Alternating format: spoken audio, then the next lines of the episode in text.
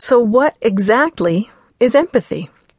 This question, let me take you back six, eight, ten, twelve months ago when I started doing research for this program and got into, um, let's just say, a whirlpool because the question of what is empathy is being studied and looked at and re-looked at and argued about in six or eight different academic disciplines.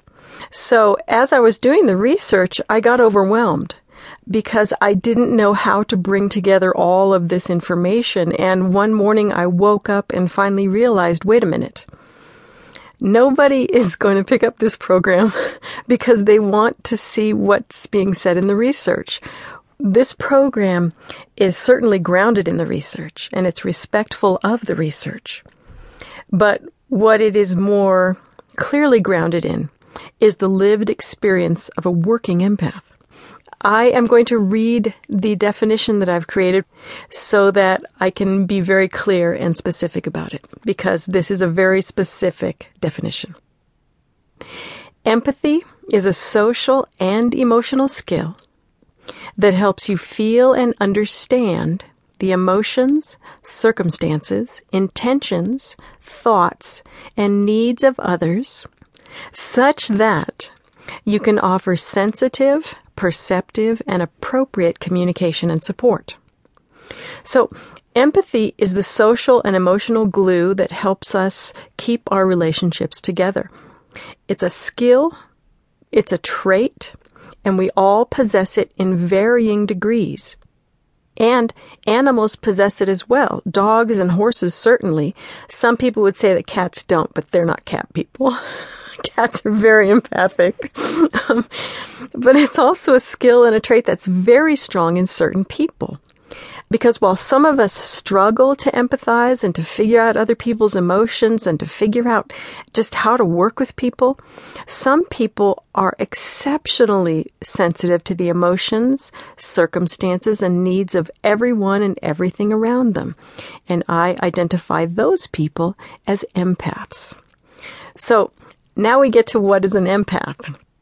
And I have to tell you that um, it's a made up word, and yet it's a real word. It is real because it is a real lived experience. But when you look at the research, you are not going to see any research on empaths because it's not really a thing. All right. And yet it is a thing.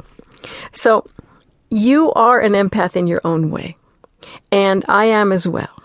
And an empath means someone who works with empathy. I call myself the proto empath.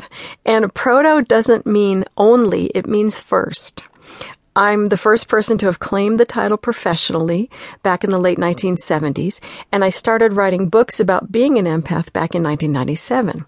So I've spent nearly half a century learning how to work with and moderate, understand, define, redefine, and study emotions, empathy, and empaths. So my current definition is this.